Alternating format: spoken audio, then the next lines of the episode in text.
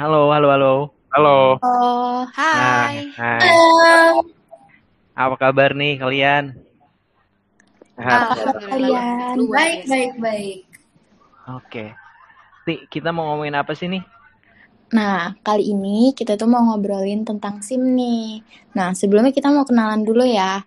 Di Mm-mm. sini ada teman-teman kita nih. Kita buat teman-teman banyak. Dia perkenalin nama aku Asti dan di sini ada teman aku namanya Johanna. Halo Johanna. Hai. Dan ada teman aku namanya Cika. Halo Cika. Halo guys. Halo. Halo Seno. Oke. Dan di sini ada Giras. Halo Giras. EKE Calo SIM. Nah, kita di sini punya dua narasumber nih.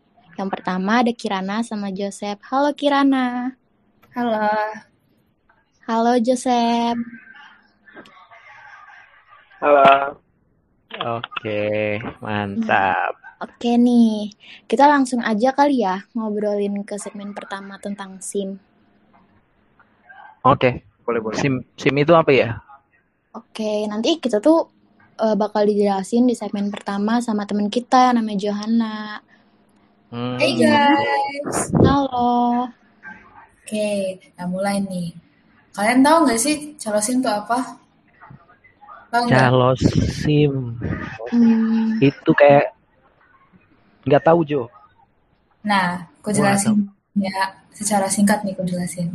Calosim tuh berdasarkan Wikipedia tuh bisa diartikan sebagai orang yang nawarin jasa atau menjadi perantara untuk ngurusin SIM. Eh, secara singkat lah kayak yang menggampangkan SIM untuk Mafia, kayak mafia gitu ya. bisa jadi mafia sih. Oh enggak.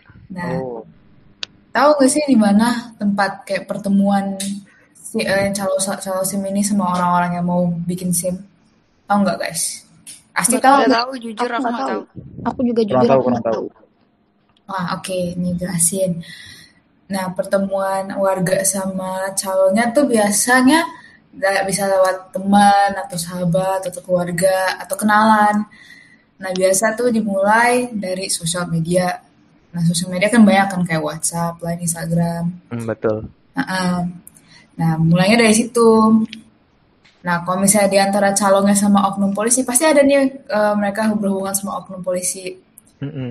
Kalau misalnya antara mereka berdua tuh pasti eh, di tempat sepi. Tapi bisa juga dari sahabat, keluarga, teman gitu. Bisa juga lewat situ. Mhm.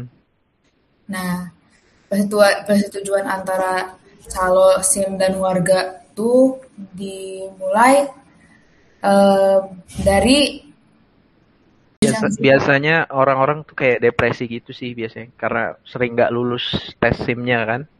nah iya betul tuh. Nah iya bener tuh. Sering dengar yang sampai tiga kali dia gagal.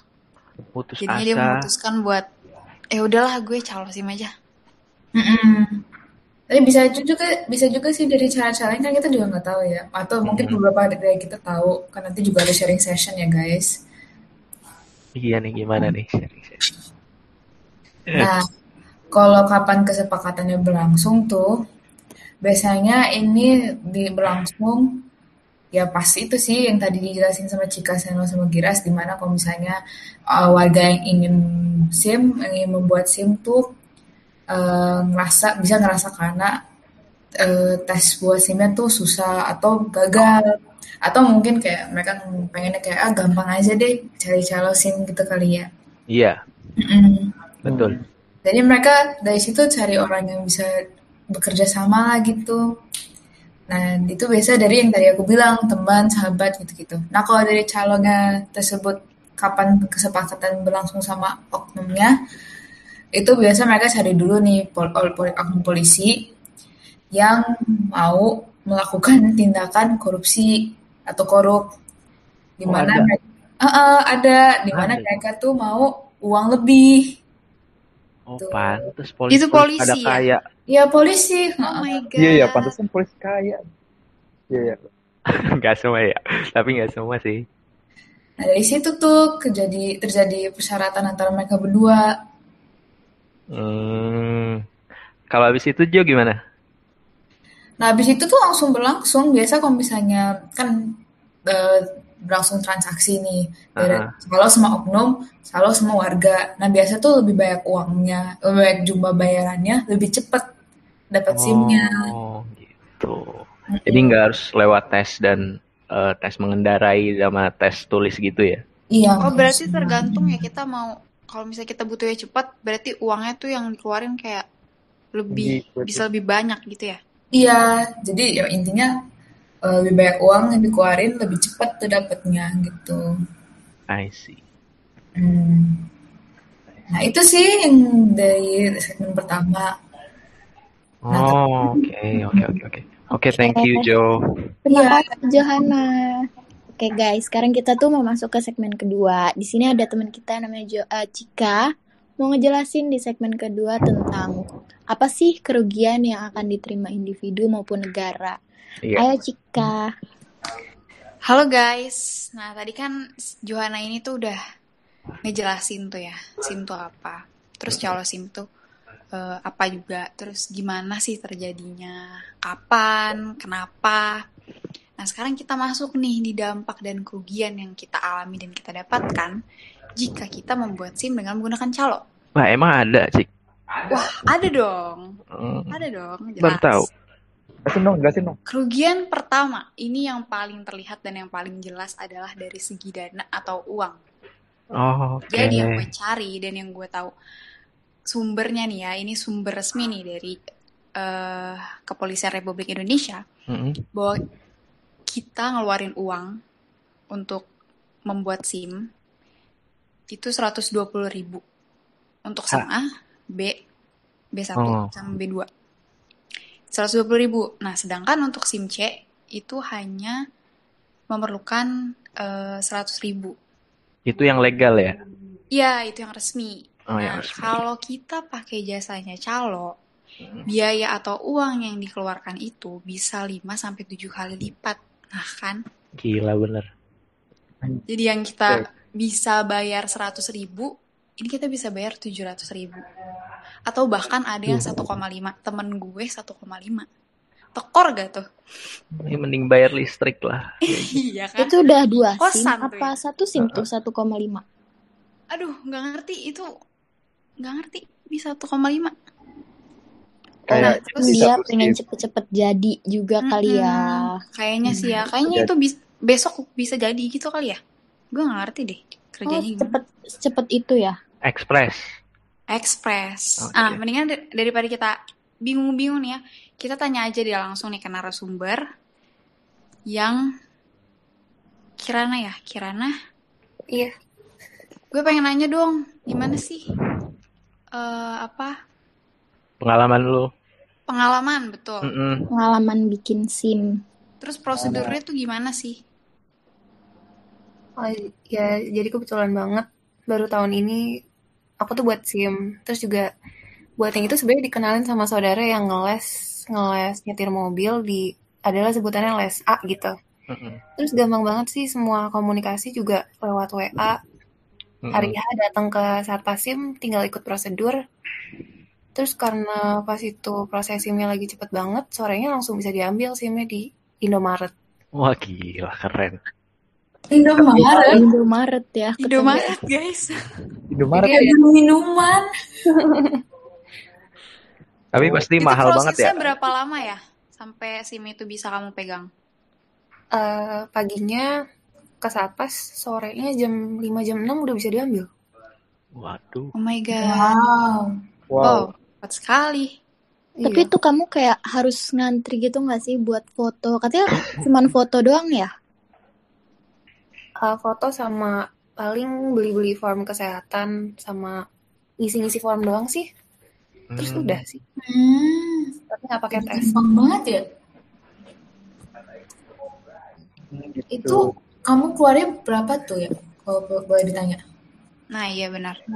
Yang kemarin tuh 800 ribu buat SIM A. Wow. Eh, ngomong-ngomong itu uang 800 ribu tuh, itu kalian pasti bakalan bertanya-tanya kan, itu 800 ribu larinya ke mana? Iya. Ya kan? Hmm, betul betul. Nah, yang aduh gue cari-cari ini, gue cari-cari tahu nih. Oknum sama pelaku calo itu ya untungnya hanya sekitar ya 50 sampai 150 lah. Nah, sisanya itu dananya itu tuh lari ke pembuat SIM. Jadi yang buat SIM yang dapat sisanya itu. Jadi bukan ke negara. Waduh, sayang banget. Iya kan? Sayang, Sayang banget banget, kan. Padahal kalau ke negara itu bisa buat pembangunan, bisa buat eh, gaji-gaji guru honorer dan lain-lain gitu kan. Betul. Nah, terus dari itu kan tadi dari segi uang ya. Mm-mm. Sekarang kita ngomongin dari segi waktu deh. Nah, karena kan orang yang buat SIM itu menggunakan jasa calo hanya nunggu SIM, Mm-mm. terus udah kan jadi. Tapi dia Mm-mm. nggak dapet, ya nggak dapet apa-apa gitu loh. Karena kalau kita buat SIM yang resmi, yang legal, itu kan ada ujiannya, ada Iya, tesnya gitu kan. Betul, betul, betul. Nah, ini gue pengen nanya nih, Joseph, karena gue belum buat SIM, gue mau nanya prosedur-prosedur eh, dari pembuatan SIM yang legal tuh kayak gimana ya? Mm-mm. Ya, jadi tuh kayak prosedur apa bikin SIM yang legal tuh eh, yang pertama tuh kayak lu terserah sih lu mau datang jam berapa ke ke Poldanya itu tuh bebas kan. Terus yang pertama itu lu harus bikin surat kesehatan dulu. Surat kesehatannya itu biasanya nggak jauh dari lokasi pembikinan SIM. Waktu itu gue bikin di eh, Polda Kota Bekasi. Mm-mm. Itu nggak jauh, benar-benar nggak jauh. Itu biayanya ya kisaran 25.000 ribu lah untuk satu untuk satu orang ya buat biaya eh, kesehatan. Itu kayak tes mata, tinggi badan, berat badan gitu. Itu 25 ribu. Iya, 25.000 ribu untuk cek ke Oh, kesehatan. terus? Habis Nah, cek terus kesehatan. itu eh, lu udah cek kesehatan, biasanya kan itu kalau orang situ udah tahu kan, oh ini pengen bikin SIM, pasti kayak ada nggak tahu sih itu kayak dikasih surat apa gitu itu buat bikin SIM gitu. Nah, terus habis itu Oke. langsung ke Poldanya, masuk ke tempat pembuatan SIM, terus kita apa? Kayak bayar bayar dulu registrasi Mm-mm. buat semuanya. Kayak pertama lu masuk tunjukin surat kesehatan. Nah terus itu bayar bayar untuk bikin SIM-nya kan 100.000 ribu. Nah, yaitu bayar itu sama Oh, asuransi kesehatan. Asuransi itu senilai 30.000 ribu. Kalau Oke. nggak salah ya 30 ribuan. Itu sama asuransi asuransi di jalan lah gitu loh. Terus itu ya udah. Itu waktu itu lu bikin SIM kan. apa? Itu bikin si- SIM C SIM C SIM Oh, SIM motor. SIM motor Oke. ya Oh, 30 ribunya itu di nah luar itu uang 100 ribu itu ya? iya itu khusus buat asuransi Keren. Oke. Terus apa tadi? Nah, habis itu lu nungguin antrian kayak buat foto sama tanda tangan di situ. Foto sama tanda tangan. Kalau udah, kalau udah kan kayak sekarang kan zaman kan canggih kan. Jadi kayak lu pertama sih ya sebelum nunggu buat foto atau tanda tangan itu lu ngisi kayak formulir gitulah. Itu lupa lah Hmm. apaan aja isinya.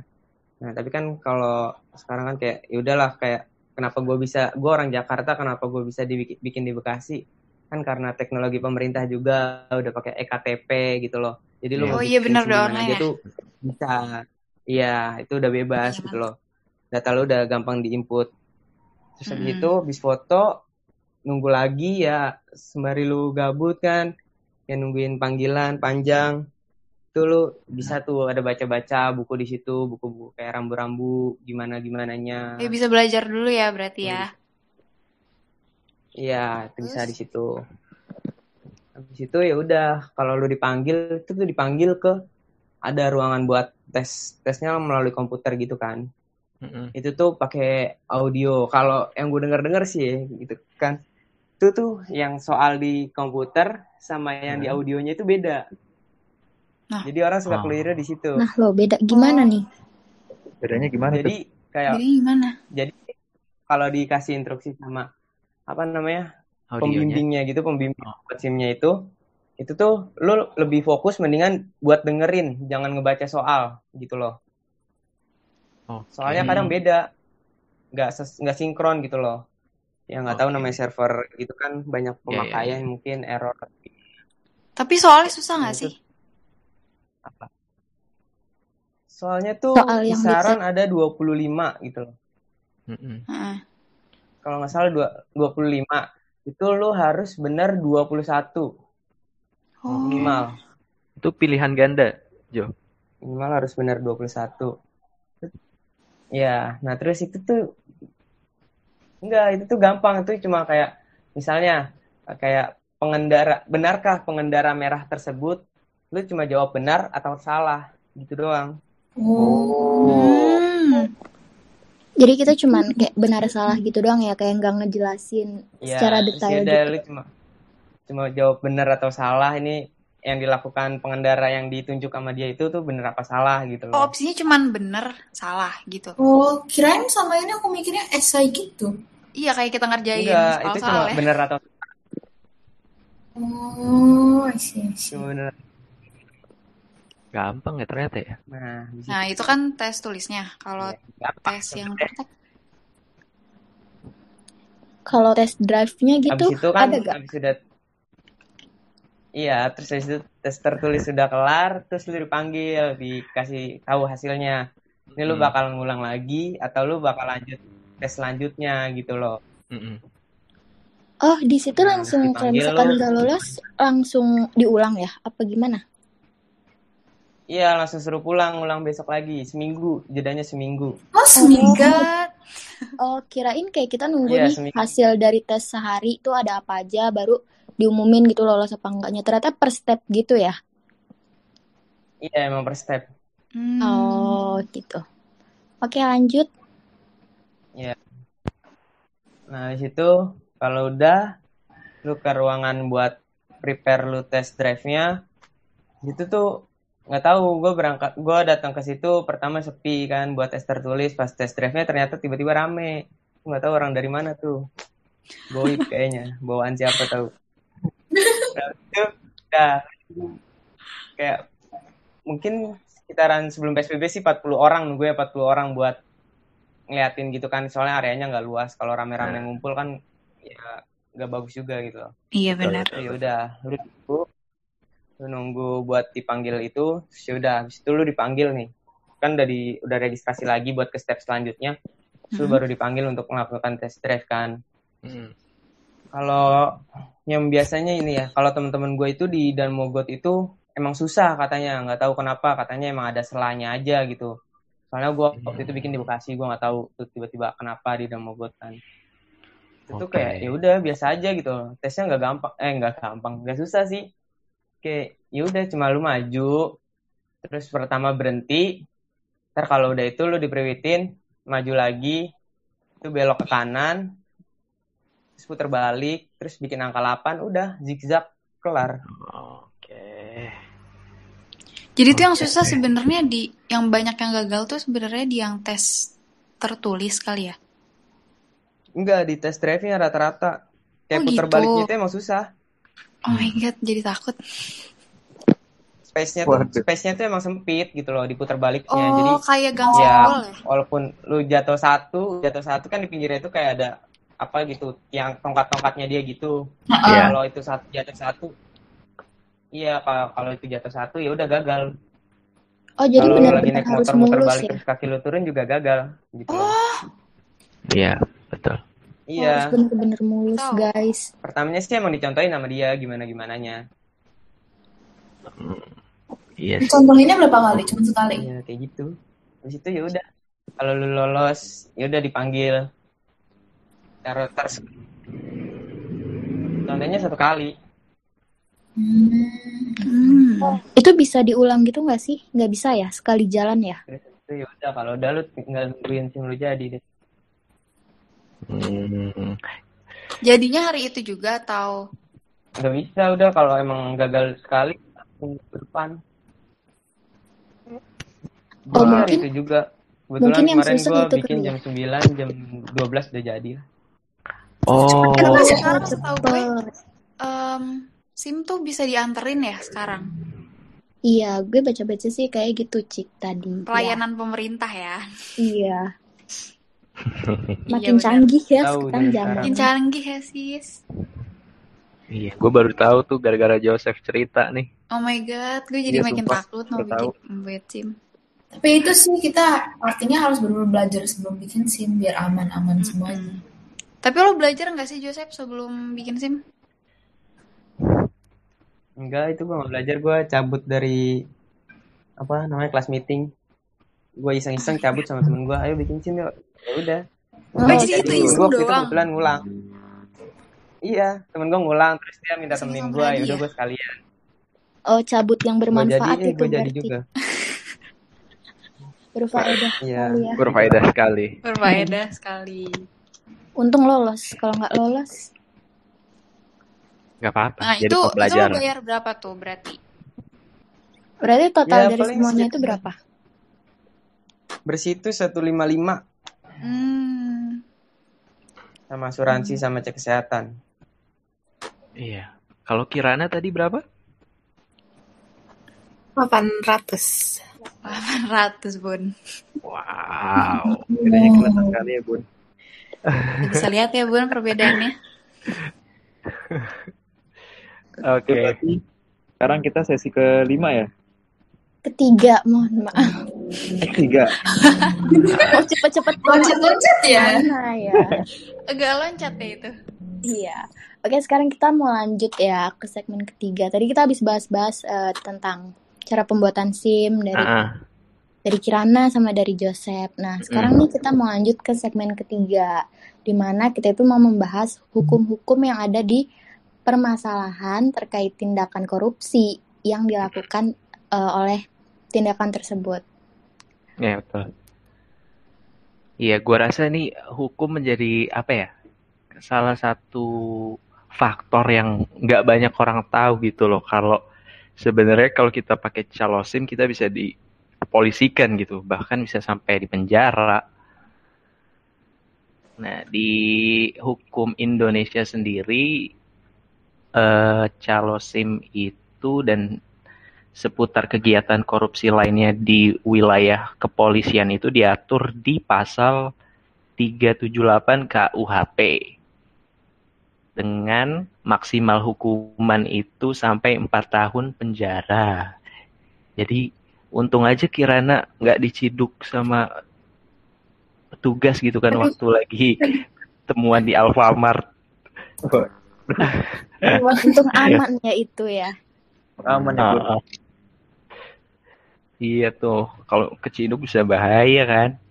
Nah, di pasal 378 ini eh dijelasin bahwa ini isinya ya. Jadi gua harus ngomong panjang lebar nih.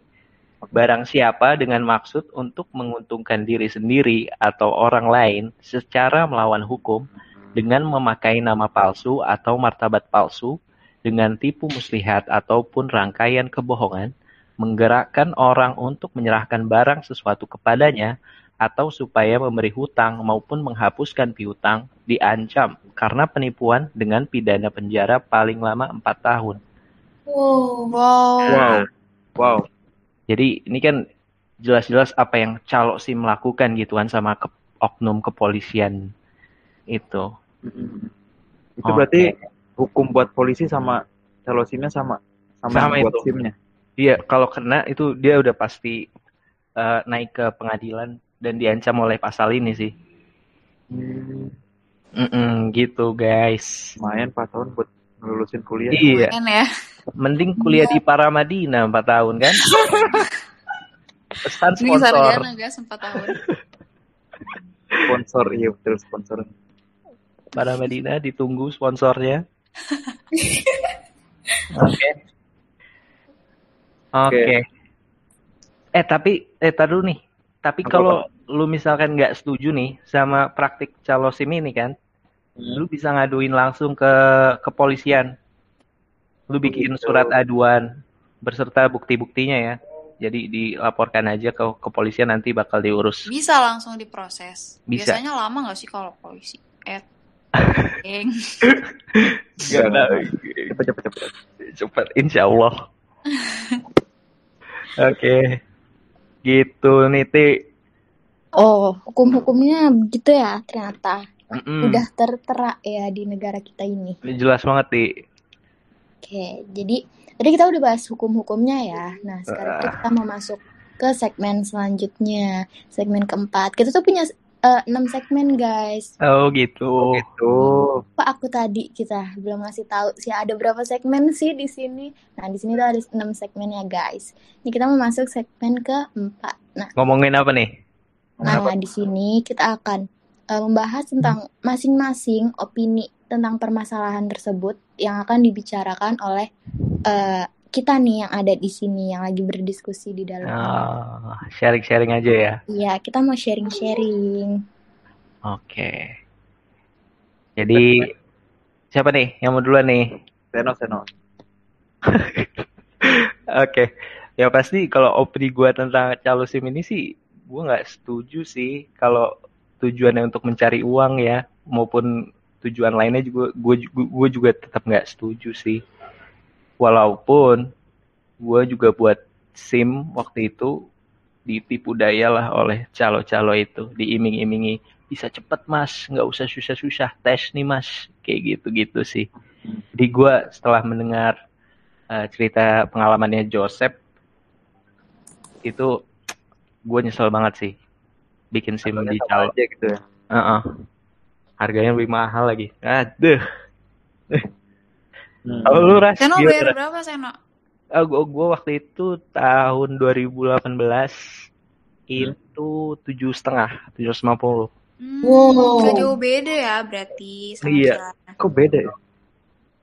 Beda. Mungkin karena ini kan kalau gua buatnya itu ada di salah satu kerabat gitu loh, kayak keluarga. Bener yang kata di dibilang Joe gitu.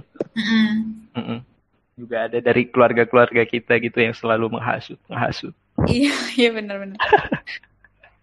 Terus prosesnya itu sama, kurang lebih nggak sama yang kayak Kirana tadi omongin gitu? Atau beda nih, ambilnya bukan di Indomaret, di warung. Iya, di Warung? Pasti, pasti beda sih. Temuannya gitu.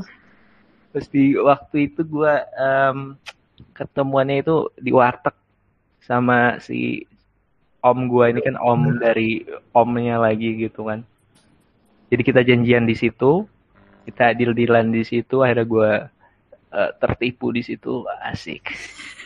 Sambil makan siang nggak tuh di situ? Sambil, iya sambil makan siang. ya? Sambil ngomongin, ya ini calo kayak gini, simnya nanti kayak gini sambil makan gitu ya. Iya, Itu ngomong sama Iya. polisinya langsung. enggak enggak ada polisinya waktu itu. Oh, Jadi- serem kalau ada polisinya. Makanya anjir. Iya, kurang lebih gitu.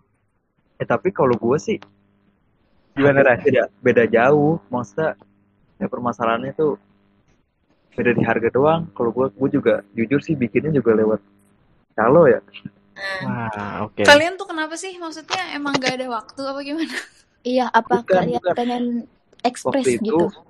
karena emang udah di dari kakak juga sih kakak tuh waktu itu ngetes sampai tiga kali gitu gagal terus kan Mm-mm. juga yang dibilang Joseph tadi jeda seminggu jadi tuh kayak lama gitu loh nah Mager gitu ya. takutnya kayak kalau gagal nungguin seminggu lagi nungguin seminggu lagi itu jadi kayak Hmm. ya udahlah calo aja gitu Mm-mm, betul. Hmm, terus nggak taunya pas denger Joseph lebih jauh nih nggak taunya singkat banget mending kayak ya udah gitu apalagi Joseph bilang kayak tesnya tuh gampang banget nggak sampai kayak tes anak-anak SMA UN ya kan atau gimana Eh tapi, kayak benar salah doang Heeh. tadi kamu berapa harganya? Beda, beda. Tadi kan kamu bilang beda berapa? Beda jauh beda beda jauh banget kan gua bikin SIM-nya itu dua SIM A SIM C SIM A itu 585 585 ribu nah SIM C-nya itu 550 Hmm. Jadi total? kaget. Nah, totalin dong. Pusing juga nih ngitungnya. Satu jutaan dong. eh Iya, sejutaan gitulah. Sejuta. Oh, oke. Ratus apa? Apa ada segitu. price range ya kali ya? 500 ke atas gitu kali ya? Mm-mm, pasti sih itu 500 ke atas. Masih soalnya kan tadi kan Joseph juga bilang kan ada formulir, ada ya kesehatan juga, ya kisaran segitu jadinya. Ya, betul. guys. Tapi dari kalian kayak Kirana, Joseph ini yang narasumber kita, eh, pengalamannya gitu ngerasa kayak ya mungkin dari Joseph nih ngerasa kayak em, gimana ya satisfied gitu nggak sama proses dari Iya. buatan SIM-nya gitu. Hmm. Kalau lu bisa ngulang lagi nih, Joseph, lu mending bikin secara legal lagi atau guna calo SIM? Nah iya nih pas perpanjang SIM. Dua-duanya nih, dua-duanya deh. Iya, Kirana. juga. Nah Kirana juga nih, iya betul. Dari Joseph dulu tapi, silakan. Kalau gue sih ya mendingan bikin sendiri anjir kayak lu udah tahu step-stepnya kayak ya udah Hmm. peraturan lalu lintas masa ya lu naik motor nggak tahu basic-basic peraturan lalu lintas gitu kan ya paling ya sedikit-sedikit doang yang tahu gitu. Juga lu bikin SIM tujuannya apa biar lu tahu aturan lalu lintas baru lu diizinin buat berkendara gitu ini kan kayak lu nggak sembrono di jalanan gitu Iya benar-benar. Dapat Iya, ilmu juga ya. Cakep, bermanfaat Yoi. juga nih kan. Betul. Ya dari Nah, Kirana. buat Kirana nih. Iya, kalau dari Kirana gimana nih? agak tersindir ya tapi emang sih bener tapi emang sih bener kalau misalnya bikin simnya jar- jalur legal pasti lebih ngerti sih soalnya emang terbukti sekarang aku juga kayak bukan yang tahu-tahu banget gitu nyetirnya parkir juga masih ya Iya. masih setengah-setengah gitu Iya benar-benar. Sama Benar benar benar benar benar benar. benar banget anjir. Jadi nggak pede gitu di jalan. nah iya Hmm. sih Heeh. Kalau Baca rapu aja perpanjang tuh, Apa-apa? kalau perpanjang tuh kita tes ulang ya? Apa gimana nih? Setahu gua nggak sih, Ras. Enggak sih. Maksudnya kayak, enggak sih kan ada juga tuh yang tes ulang mau lewat calo apa urus sendiri gitu kan. Oh iya ada ada ada. Oh, pengurusannya tetap gitu ya? Ada calonnya Iya, juga. ada. Wow. Oh, ada calonnya juga. Ini kayak Oh, network perpanjang gitu juga ya. ada calonnya Iya. juga. Hmm. Cuman kebanyakan, kebanyakan itu calonnya udah bukan calo yang bener-bener ilegal nih calonnya yang sedikit legal kayak abis dari les mobil atau gimana abis itu ditawarin terus nitip gitu doang buat perpanjang. Oh iya iya. iya. Eh, tapi kalau misalnya mau perpanjang SIM itu kita harus bayar berapa? Gak bayar 100 ribu Kalau mau perpanjang, kan? Iya. 150 apa ya? Oh gitu. Oh, 150. Iya. Sesuai masing-masing jenisnya ya? Apa 5 85? Gua gua juga nggak tahu sih harga pastinya. lupa lupa lupa. Lupa. Hmm. Itu setiap berapa tahun sih guys kalau mau perpanjang SIM gitu? Lima tahun gak sih? Lima tahun gak sih? Iya. Tahu gue. Tahu gue juga gitu. Kirana bikin SIM baru tahun ini ya? Eh, Tahun ini apa tahun kemarin? Iya, baru tahun ini tahun ini. Kalau Joseph bikinnya kapan?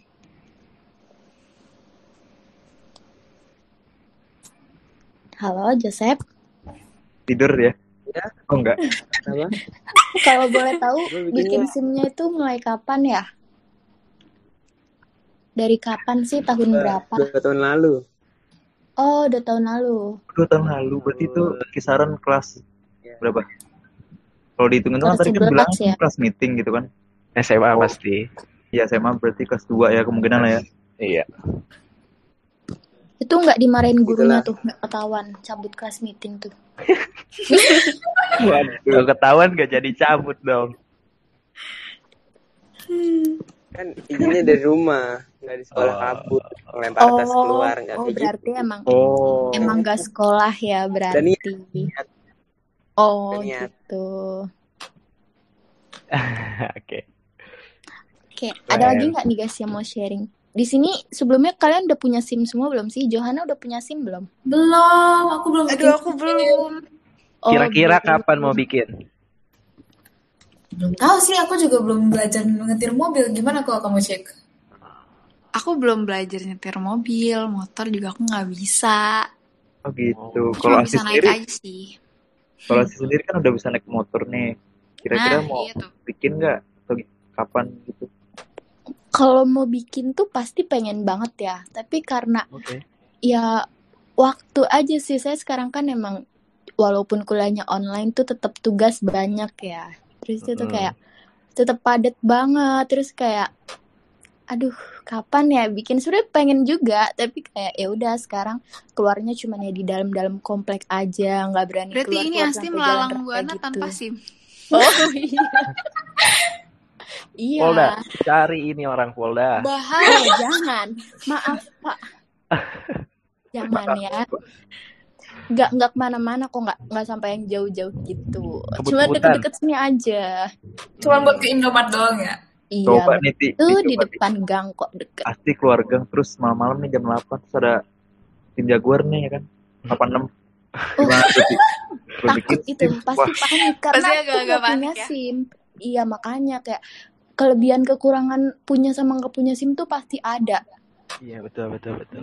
kayak Betul. pasti dia kalau misalkan ngelihat polisi itu pasti panik walaupun walaupun kita nih boncengan sama teman kita yang udah punya SIM itu tuh paniknya tuh kerasanya ke gue nya gitu loh kayak jangan lewat Dari sini pengalaman sini ya pasti ya. iya Muter balik, padahal tuh muter balik. iya padahal itu yang apa ya yang bawa motornya dia tuh udah punya SIM tapi tuh kayak akunya yang deg-degan gitu loh nah Oh. juga kayak gitu ikutan panik. kalau misalkan udah punya SIM paling ya enjoy, enjoy sampai mana-mana ya. Nggak nggak bakal ada rasa deg-degan kayak udah punya SIM gitu loh. Ya nggak sih?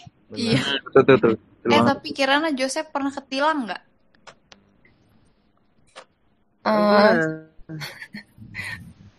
Coba dari Kirana dulu. nih? Iya ketilang dari? Kirana. Iya. Dari Kirana dulu nih. Kirana nah Kirana ketawa mulu nih. deh boleh. Kirana ketawa. Gak apa-apa ketawa aja Kirana kalau mau ketawa. sampai sekarang sih belum pernah ditilang ya. Alhamdulillah. Alhamdulillah. Untungnya. Syukur. Tapi itu buat pergi-pergi jauh udah kepake tuh SIM-nya. Keluar jalan raya gitu. Udah sih. Udah kepake. Itu dibawa ya ke mana-mana tuh Sim. Iya. Pernah Pernah ketemu ketinggalan polisi nggak? gitu nggak? Kenapa Asti? Pernah ketemu polisi gitu nggak? Belum pernah sih soalnya nggak pernah yang jauh-jauh banget.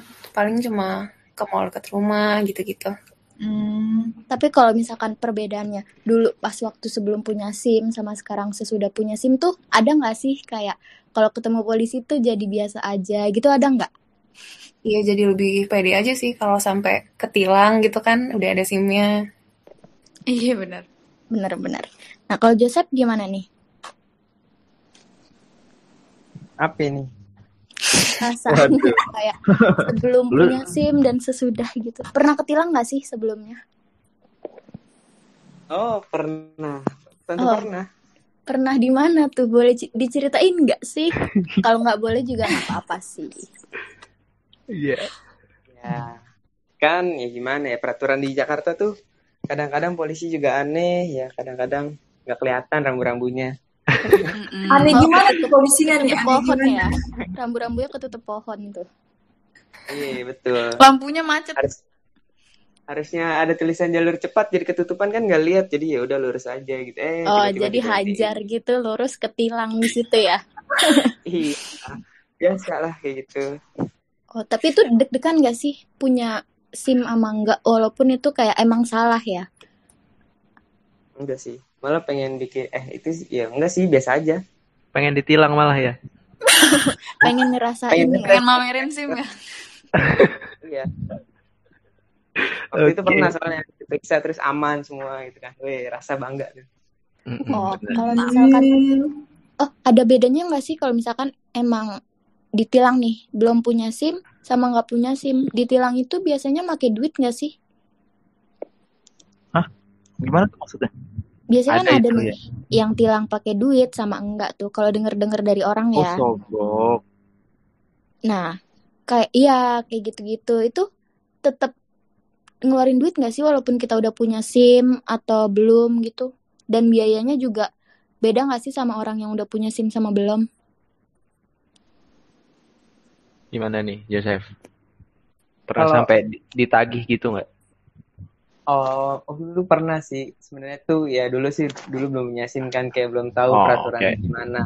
Maksimal dendanya tuh berapa kalau di tempat gitu kan. Kayak ya udah berarti dulu kayak ngasih damai aja lah polisi ya tau lah kerjaan polisi mah. Benar. Terus sekarang ya, udah punya SIM. Waktu itu sempat ditilang lagi. Jadi ya ketahuan banget sih. Kayak ngambil nyari duitnya ketahuan banget kan. Jadi kayak sekarang kan udah zamannya e-tilang gitu loh. Jarang polisi untuk nilang di tempat gitu loh. Iya. Kayak Iya, iya, harus ada ketentuannya sendiri gitu. Harus ada prosedur-prosedurnya kalau pengen hilang. Ya gara-gara situ ya tau lah polisinya lagi lagi butuh kali ya. Cuma diberhenti. diberhentiin cuma ditanya SIM-nya, nggak ada surat STNK-nya mana gitu kan. Biasanya kan ditanya SIM STNK gitu loh buat Iya, iya. kayak bukti kendaraan motor. Tanya SIM-nya doang. Terus ada terus pasang repos tiba-tiba polisinya bilang yes ke temennya gitu. Oh ya udah ikhlas. Oh, bilang yes tuh di situ. Jadi isengin itu. ikhlas gocap ya udah. Iya. Ya, biasa gitu polisi. Itu tetap ngeluarin duit ya di situ ya. Ya, tapi kalau untuk kayak resminya untuk tilang di tempat itu harusnya maksimal 750 ribu. Jadi kalau ya polisi lu harus denda segini, denda segini, denda segini tuh enggak sebenarnya kalau di tempat Iya. Maksimal 750 ribu. Terus yang katanya kalau misalkan ambil suratnya di mana di mana itu maksudnya apa sih? Sama bedanya kadang nih aku nanya nih kayak "Eh, gue ketilang nih, terus dia bilang harus ngambil surat atau apanya gitu di Sidang, sidang. iya harus sidang kayak gitu. Itu bedanya apa sih sama yang langsung dilolosin gitu? Oh, itu kalau sidang itu biasanya polisi yang benar-benar menerapkan peraturan lalu lintas yang sudah berada di yang sudah berlaku di Indonesia. Jadi itu prosedurnya tuh emang seperti itu seharusnya. Jadi dilakukan penilangan, lalu di sidang di ya di tempatnya di mana di kotanya masing-masing gitu. Misalnya tilang Jakarta Timur ya udah Jakarta Timur, Jakarta Pusat ya udah Jakarta Pusat gitu loh. Iya. Jadi gitu sidang, ntar duitnya ditransfer. Oh gitu. Banyak juga tuh kalau sidang. Uangnya lebih besar nggak sih kira-kira kalau emang yang kayak gitu tilangnya? Lebih kecil sih. Oh lebih kecil. Dari peraturan yang buku dia bawa ya. Mm-mm. Tapi lu pernah nggak waktu ditilang gitu kan nih, prit gitu kan, sini minggir kamu, sini kamu eh, surat-suratnya, kamu tinggal ambil ke Daan Mogot gitu kan, sidang. Terus lu nanya nih Sep, sidang apa? Sidang skripsi. Ah, Walah. wow, kok, kok, kok komedi, komedi, komedi. Gue udah Ada serius intermezzonya banget. sedikit. Emang ya, Seno. Tahu Seno anjir udah seriusan. Anjir. Oke. Jadi sekarang mau lanjut ke seksi 5 kan? Ayo, Ada seksi- lagi nggak nih yang mau sharing-sharing tentang lima. SIM gitu? Oh iya section. Oke, sekarang kita lanjut aja ya ke segmen 5. Nah, Terakhir ya? belum kan masa belum ada 6 segmen. Waduh. Oke. Di segmen 5 itu kita mau bahas tentang eh, penyuluhan SIM kayak kayak eh, melakukan penyuluhan untuk melakukan pembuatan SIM secara legal dan menjelaskan keunggulan dari pembuatan SIM yang legal legal tersebut. Nah, sebagai warga negara yang taat hukum ini, kita itu sebagai pengendara ya, walaupun pengendara motor ataupun mobil itu tuh kita harus memiliki surat izin mengemudi. Mm-mm. Bisa dikatakan SIM ini merupakan bukti kecakapan kita dalam mengendarai ke kendaraan roda 2 ataupun roda 4. Nah, pemerintah Republik Indonesia ini khususnya Korps Lalu Lintas atau yang biasa kita sebut dengan Korlantas, Polri mulai tahun 2017 kemarin meluncurkan pembuatan SIM baru nih secara online. Tahu nggak kalian kalau sejak 2017 itu eh, udah diluncurin SIM baru secara, secara online? Tahu nggak? Enggak. baru tahu aku. Baru tahu ini. Baru tahu. Lebih mudah dong ya. Iya, pembuatan SIM secara online tuh tahun 2017. Nah, terus eh, itu hanya untuk perpanjang saja sama buat Oh. daftarnya. Jadi kalau misalkan tetap tes sama tetap tes-tes kayak gitu kita tetap datang sana. Mungkin itu di Iya. Agak ribet online-nya ya kalau online. Tes, Iya. Iya, nah terus online-nya tuh mungkin untuk daftar dan perpanjang ya. Nah, itu tuh bisa dilaku- dilakukan di seluruh wilayah Indonesia juga. Nah, be- tujuannya ini untuk memudahkan warga negara memiliki surat izin mengemudi. Jadi, buat kalian yang belum punya SIM nih, jadi kita tuh udah disediain fasilitas yang mudah sebenarnya sama pemerintah, tapi kitanya aja yang emang bandel ya, belum mau bikin SIM gitu. Nah, SIM sendiri ini itu tuh eh, merupakan surat lisensi yang menyatakan bahwa si pengendara telah lulus dan layak dalam mengendarai kendaraan bermotor. Nah, eh, untuk membuat SIM itu kita juga punya beberapa syarat ya, antara lain seperti seperti syarat administrasi, sehat jasmani dan rohani, seperti yang tadi dikatakan narasumber kita, kayak kita memerlukan surat kesehatan juga, terus memahami peraturan lalu lintas, terampil mengemudikan kendaraan, serta yang paling penting itu usia ya. Jadi ada eh, minimal usianya untuk mendapatkan SIM tersebut. Kalau di bawah usia tersebut itu kita belum boleh memiliki ya.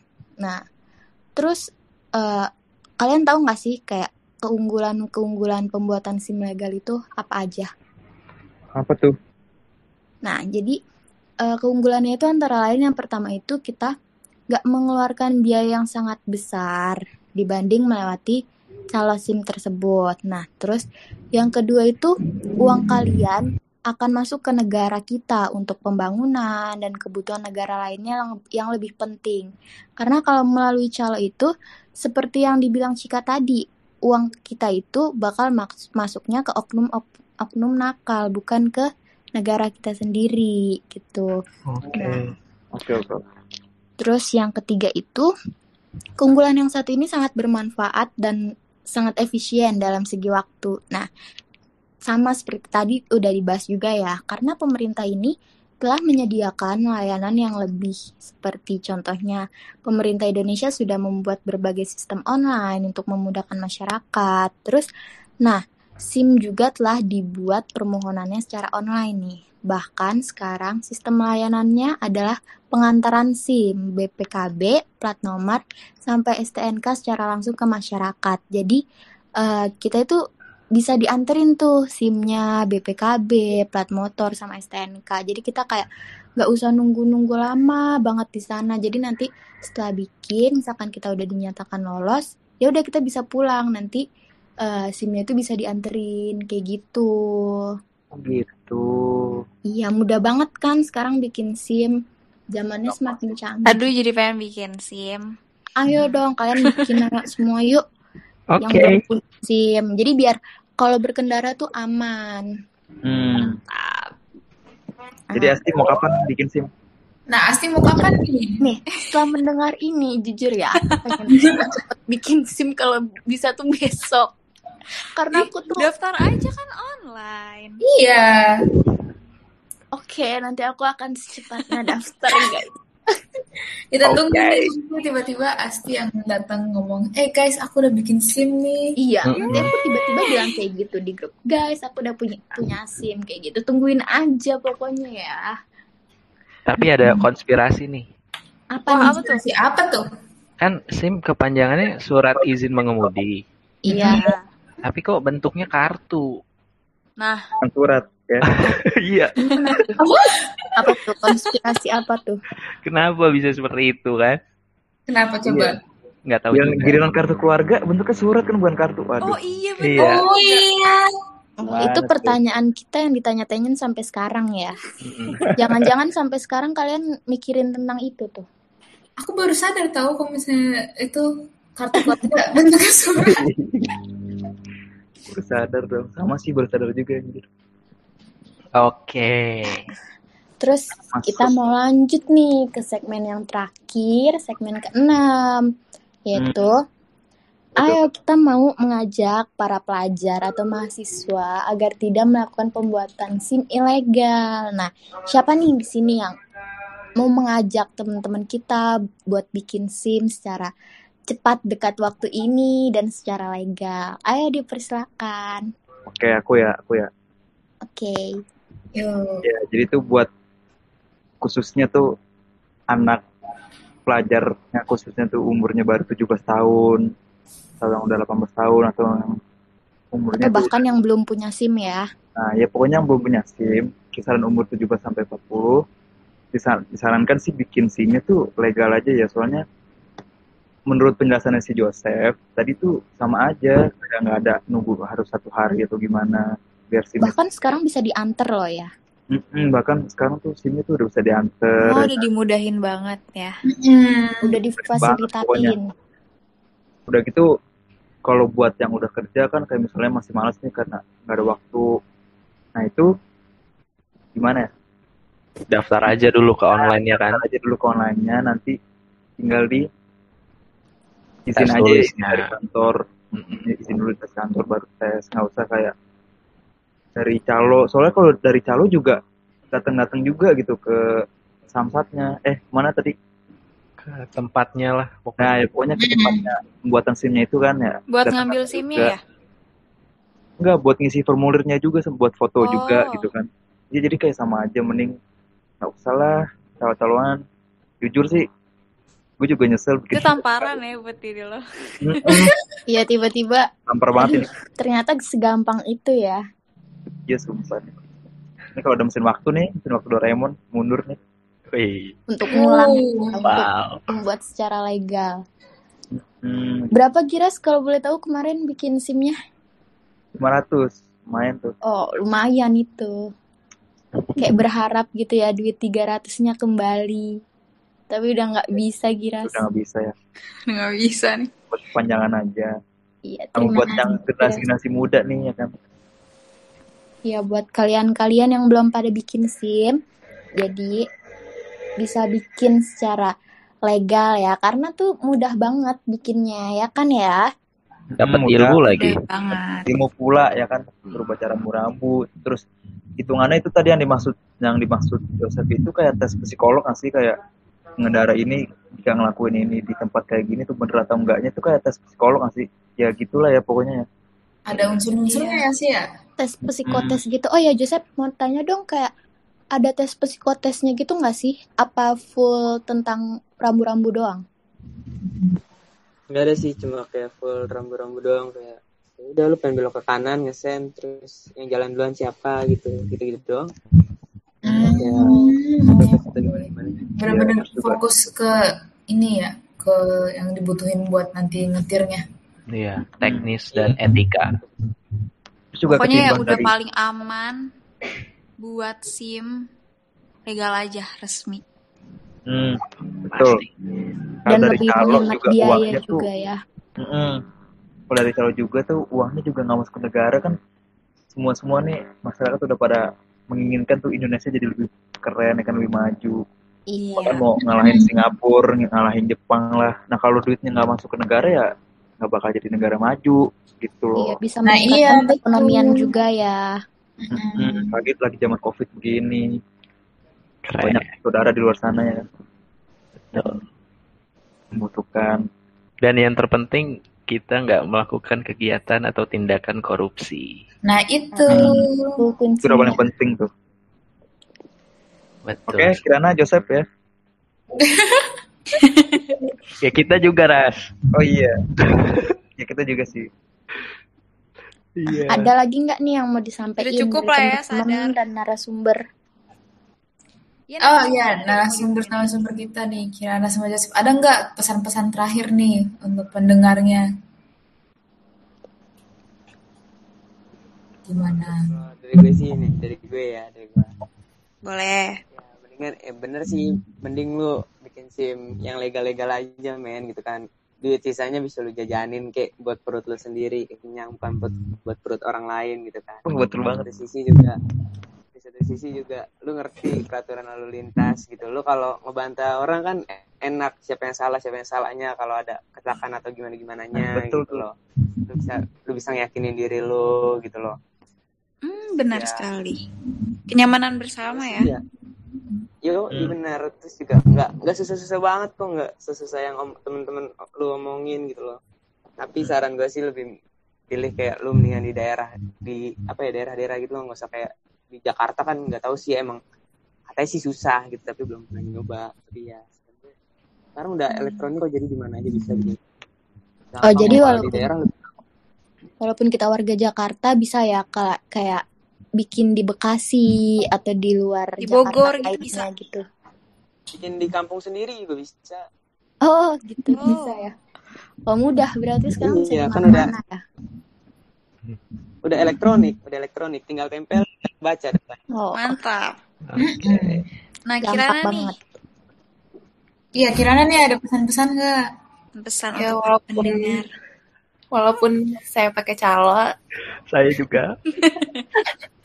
Saya juga tetap nyaranin buat buat ya jujur aja sih ambil tesnya ya soalnya kalau misalnya calo kayak gini kan sebenarnya bisa aja ngebahayain orang gitu Mm-mm. ya, yang penting usaha dulu lah coba dulu gitu ya Yes. Hmm. Betul.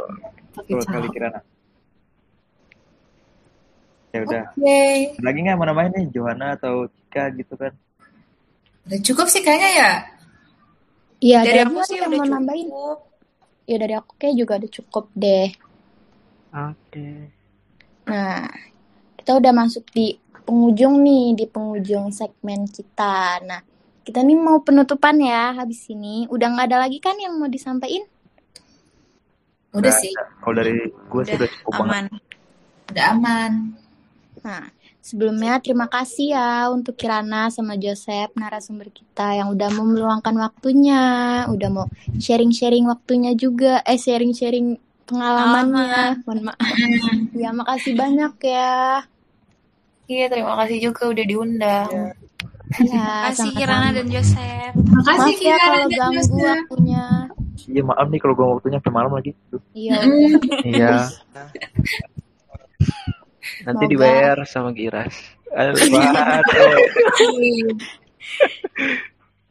Ya udah. Nah, untuk pendengar podcast eh, ini nanti kita punya Google Form ya. Nah, atau kuesioner setelah kalian mendengarkan podcast ini kita mau eh, kalian isi-isi dikit nih kuis-kuis dari kita. Nanti beberapa orang akan kita kasih hadiah buat yang beruntung ya. Nah, Wow. Hmm. hadiahnya rahasia dong. Jadi kasih tahu nanti nggak surprise. Nice. Ya Eh, udah. boleh boleh ikut nggak sih? Oh, jangan. Nanti kamu Oh, selain tahu kita dong ini ya? jawabannya. Iya selain kita selain Oh, selain kita. kita. Bukan, oke. di luar kita. Ya udah, terima kasih ya buat Joseph, buat Kirana, dan buat teman-teman semua. Makasih ya udah mau luangin waktunya. Yuk, Makasih iya ya guys. Terima Sama-sama. Makasih semuanya sudah yang juga. Joseph, juga. Kirana. Makasih juga buat yang udah mau ngeluangin waktunya buat dengerin podcast kita. Yeay. Yeay, ya udah. Gitu aja. Terima kasih semuanya. Selamat malam. Selamat Salam anti korupsi gitu dong. Salam anti korupsi. Oh iya. Gimana tuh? Ayo, Barang-barang mana nih? satu, Dua. dua, tiga. Salam anti korupsi. Kurang Ingat dingin ya ya, guys, Bun. Mohon maaf. SIM, jangan pakai calo, oke? Iya. Oke. Ya. Oke, makasih. Kalau jaga Terima kasih, juga ya guys, guys. teman-teman. Jaga kesehatan Oke. juga. Covid Siap. belum kelar nih.